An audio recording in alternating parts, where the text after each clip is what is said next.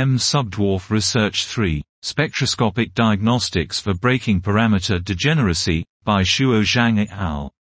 To understand the parameter degeneracy of M subdwarf spectra at low resolution, we assemble a large number of spectral features in the wavelength range of 0.6 to 2.5 micrometers with band strength quantified by narrowband indices.